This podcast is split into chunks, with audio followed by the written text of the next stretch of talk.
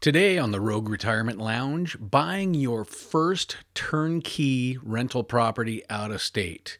I'm going to tell you how I did it, and it's easier than it sounds.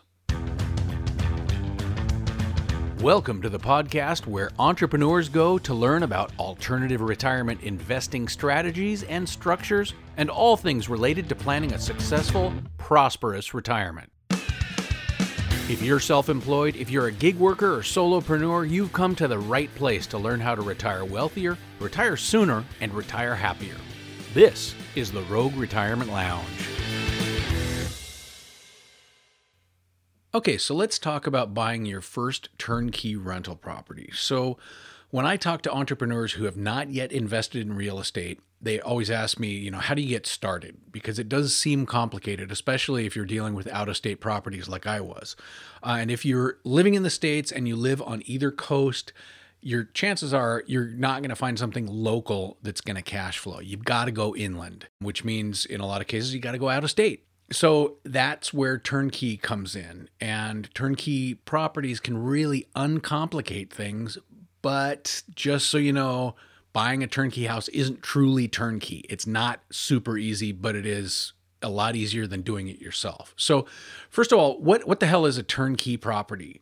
Basically, that's a situation where they have these companies, a lot of in the Midwest, where they will buy a property generally at auction or, you know, a foreclosure place. They will rehab it, they will rent it out, then they'll sell it to investors like me or you hopefully, and then they will property manage it for you. That's why they call it turnkey because basically everything's done for you. All you have to do is give them the money and then start cashing the checks. I love the model. Um, a lot of people don't, including um, there's a guy named David Greene who is uh, one of the hosts of the Bigger Pockets podcast. And if you don't listen to that yet, you should if you're at all interested in real estate investing. David Greene, he's an author of the book The Long Distance Real Estate Investor or long, something like that. David, you, you, can look it up. David Greene, Long Distance Real Estate Investing. And he says don't do turnkeys. And why? Well, he he has this whole method where he puts together out of state teams where he'll put together a, a, realtor and a property manager and a contractor, basically let them do all the work and he kind of manages it from afar. For me, I'm too busy for that. I don't want to build a team. I don't want to oversee a full rehab of a house and deal with contractors long distance. That's why turnkey is for me. Plus, you know, the whole idea is to maximize your savings when you buy the place. And if I have to share the profits with a turnkey provider to have them take care of all the headaches, then to me, it's worth it to not have to deal with the contractors and the plumbers and the everyone involved. So I love the turnkey model and the beautiful thing is if you're buying for the long term, the houses are going to appraise when you buy them and they're going to be cash flowing from day 1, so it really doesn't have to be a smoking killer deal. And the place that I'm talking about that I bought, and I'm going to go through the process that I went through to acquire it today. Um, this place has appreciated a ton since 2018. So um, I bought it back in 2000, like the summer of 2018. Bought it for 146 grand, and this is a four bedroom, one and a half bath in a suburb of Cincinnati. Today, less than three years later, eh, Zillow has it at 190 grand. So say what you will about Zillow, that could be low, it could be high, but that's almost 45 grand in just over two and a half years. So I'm I could not be happier. Not saying this to brag. The guys I idolize in real estate investing would think that this is totally small potatoes and would laugh at it, but for me it's it's a huge deal. And since it was my first out of state house, I'm psyched that it is doing so well. And if I had used the David Greene method to find a place, I wouldn't have gotten this deal. Okay, I, it would have been taking me months and months to put together a, to find a place. It would have taken more months to rehab it, and this way I could just make it happen. And it was all I had to do was wait a couple months for the rehab, and it was it was fine. So it's possible that I could have found a similar place and saved 10 or 15 grand by managing everything myself, but I didn't have to. I think I'm going to live longer, not having to deal with that kind of stress. So it's all good. and it's cash flowed since day one. The tenants are awesome. I did have one repair issue though, and it was kind of a semi-major repair issue and kind of icky. They they had bats.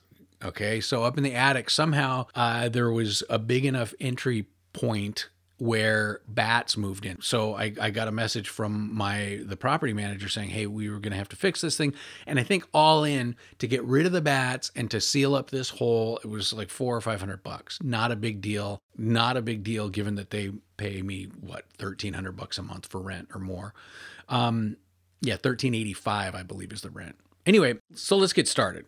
So, in about 2018, I was about a year into my real estate research phase. I had made the decision that I wanted to get into real estate. I do believe that that is the quickest way to build wealth and that it's the most proven way. The rich people that I know and the rich people that I study, they all own real estate. And I knew that I wanted to get out of the stock market. I thought we were in a total bubble starting in 2017. Turns out you can't time the market. I was I was early, but I wanted to get out, and um, I thought that it was time to pretty much di- divest and get into real estate. So so through podcast, listening to real estate podcast, I found four or five turnkey providers. And again, I have mentioned this in previous episodes, but I think that listening to podcasts about real estate is a great way to find people to increase your network. And it's worked for me. It's, I've found syndicators through podcasts and I've found turnkey providers. And I looked at a bunch of properties in Ohio, um, Indiana, South Carolina, North Carolina, uh, Kansas City, Missouri, Florida, Tennessee. And I found this place uh, in Indianapolis that looked really great. It was about $120,000.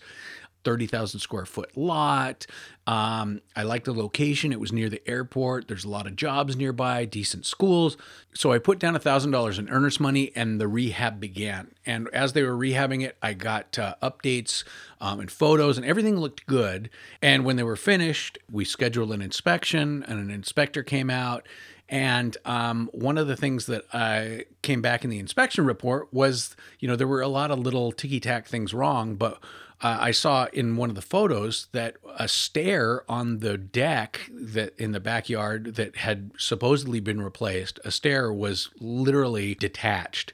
And so I pointed that out and just started getting a bad feeling about it. And there were enough things wrong that I knew that we were going to have to get an, a second inspection. So I decided I was going to fly out and shadow the guy while he was doing the second inspection. So got a ticket to Indianapolis, flew out, and I got there the night before and just decided to pop by the property. And it did not look good. Like there were some overhangs where there was peeling paint, and they said that they had painted the place, and clearly they hadn't done a very good job. And as as I was getting ready to leave and go back to my hotel room, I saw a real estate agent drive by that was going down to a house that was for sale a couple houses down. And so I I walked down and talked to her for a second and you know told her I was looking at buying this house and she gave me some information and one of the things that she said was that no house on that street was worth more than 100 grand and I was looking at paying 120 for this place. So that was yet another red flag. Next morning, I show up, and the overhangs that had this peeling paint had been literally spray painted. Some dude, either early that morning or late the night before, came by and sprayed these overhangs to try to hide this peeling paint. So I knew that things were not good, and I knew that this was a shitty company and I just was getting a real bad feeling. But then as I followed the guy during the inspection, he went through and he the garbage disposal didn't work. When he turned on the bathroom faucet the, it, it, leaked like badly. And then he showed me the circuit breaker and it had what they call pushmatics. And this is an old like 1950s breaker box that he said were prone to getting stuck. So instead of opening up and breaking and, and blowing the circuit they would get stuck and could start fires. So that at that point I was like, fuck this. I'm done. I'm not going to buy the place and I asked for my earnest money back and have never talked to those people again. Fortunately, Indianapolis is close to Cincinnati, and I had been talking to a turnkey provider in Cincinnati. So I got in my rental car and I drove to Cincinnati.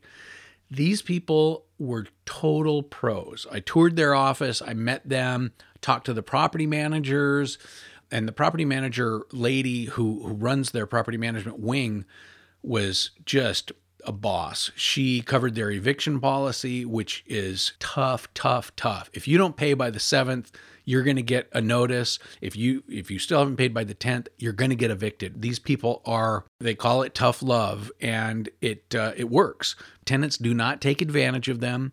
Tenants pay their rent on time and it works great. And that made me feel really comfortable we also talked about the rehab process, and they standardize everything. They paint the houses the same colors, they use the same tub enclosures, they you put new fuse boxes regardless of how old the current one is. They don't use the pushmatics, and they were they were horrified when I said that it was a 40 year old pushmatic uh, breaker box in this place in Indianapolis, they would not do that. So these people were a totally different breed than those turds I was dealing with in Indianapolis. Now, the house that I wanted to buy was just beginning rehab, so they sent me to take a look at another house that they finished so that I could get a feel for the work that they did, and it was beautiful. I went to this place there. They had a lockbox, and I, I let myself in and spent about a half hour walking through the place. And it was just unbelievable. The paint was great. The trim was great. Everything was really well put together. They had done a great uh, refinish on the hardwood floor. So I was convinced these were the people that I wanted to work with. So when I got home, got my earnest money back from uh, Indianapolis, I gave it to the Cincinnati people and waited. So again, they were in the process of rehabbing the house. So I worked with a bank that does non-recourse loans, and we're going to talk about this in another episode. But I was buying this property within an IRA. So I have a self directed IRA that I use to buy this property. Now, I know that Tom Wheelwright, if you've read Tom Wheelwright's book, um, Tax Free Wealth, I believe it's called, he's one of the rich dad advisors. He says, do not buy houses in IRAs. And why is that? Well, he says it's super dumb because you don't get the tax benefits okay? Because you can't essentially take the depreciation you can't take the uh, the mortgage interest deduction. So he just is adamant that it's dumb to buy a house within an ira but i'm seeing really crazy appreciation and it's growing tax free in the ira and i'm in the process of converting my entire ira including my houses into a roth so down the line, when I do retire in seven years and two months, I'm going to be taking those distributions tax free. So overall, I'm happy, but yes, I could have achieved more tax benefits and essentially a better return if I would not have bought the, all these houses within an IRA. So if I had it to do over, the first thing I'd do is I'd loan myself money from my IRA to make a down payment on a house outside of the IRA and take it from there. But Anyway, that's uh, another topic for another episode. So a couple months later, I signed the papers. They had a tenant in place when I bought it, and the tenant was on a three year lease. So, how fucking cool is that? A mobile notary met me at Starbucks. I signed my mortgage papers, and then a month later, I'm getting my first rent check, and these guys have been in the house since then. And they're great tenants and they pay on time and God bless everyone, it's working out great. So, almost 3 years later, I'm making good cash flow on this house.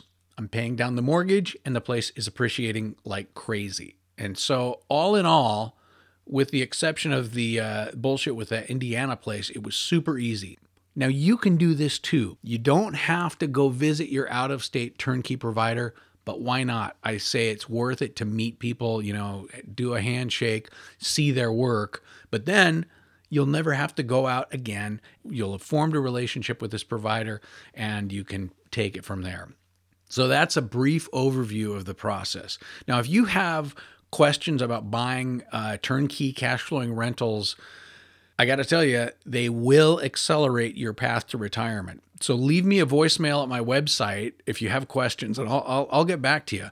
Um, or you, and that's at rogueretirementlounge.com, or you can email me at matt at rogueretirementlounge. I'll be happy to help you out in any way that I can. So, real quick before I go, I just uh, wanted to share some news of the absurd. Now, California in case you didn't know it, is completely fucked for a million reasons. Now, I've talked about San Francisco and how that place is going down the toilet. But the whole state of California is really becoming a victim of its own absurd policies and laws and commie lawmakers. And this was a, a, little story that I just saw that is a perfect example of how screwed up California is. So, this California couple bought a house for $560,000 in January of 2020. Okay, so clearly they were way out in the boondocks because a $560,000 house doesn't go very far in California. So, anyways, they're in the suburbs somewhere. They buy this house for 560 grand in January 2020. But the owner, because he decided to take advantage of California's COVID eviction moratorium, decided he was going to pocket the cash and continue living in the house rent free clearly he's not a renter. So the law, how how the hell could the law apply to this situation? But the couple who bought the house can't move in. And their legal proceedings that they have taken on to take possession of their home have been stalled because of the ban on evicting tenants. So there you go. And again, this is not a tenant of the former owner. This is actually the former owner who just took 560 grand and now refuses to leave. And now it's over a year later and they still are not able to get into their house. Can you imagine that? So, anyway, that's just, uh, I, I, saw that and I thought I'd share it because I think the ridiculousness of California is uh, endlessly entertaining. So, uh, there you have it. Okay, so that's it for today. And if you would do me a favor and subscribe to this show or follow the show, I would really, really appreciate it. So until the next episode, uh, go out and make some money. Nothing in this podcast is meant to be financial, legal, or tax advice. Though there's some kick ass information here, it's for informational purposes only. Take control of your retirement planning, but get professional counsel if you need tax, legal, or financial advice. For more content like this, join my mailing list at rogueretirementlounge.com. And if you have questions about retirement investing, entrepreneurship, business, or anything else, my email address is matt at rogueretirementlounge.com.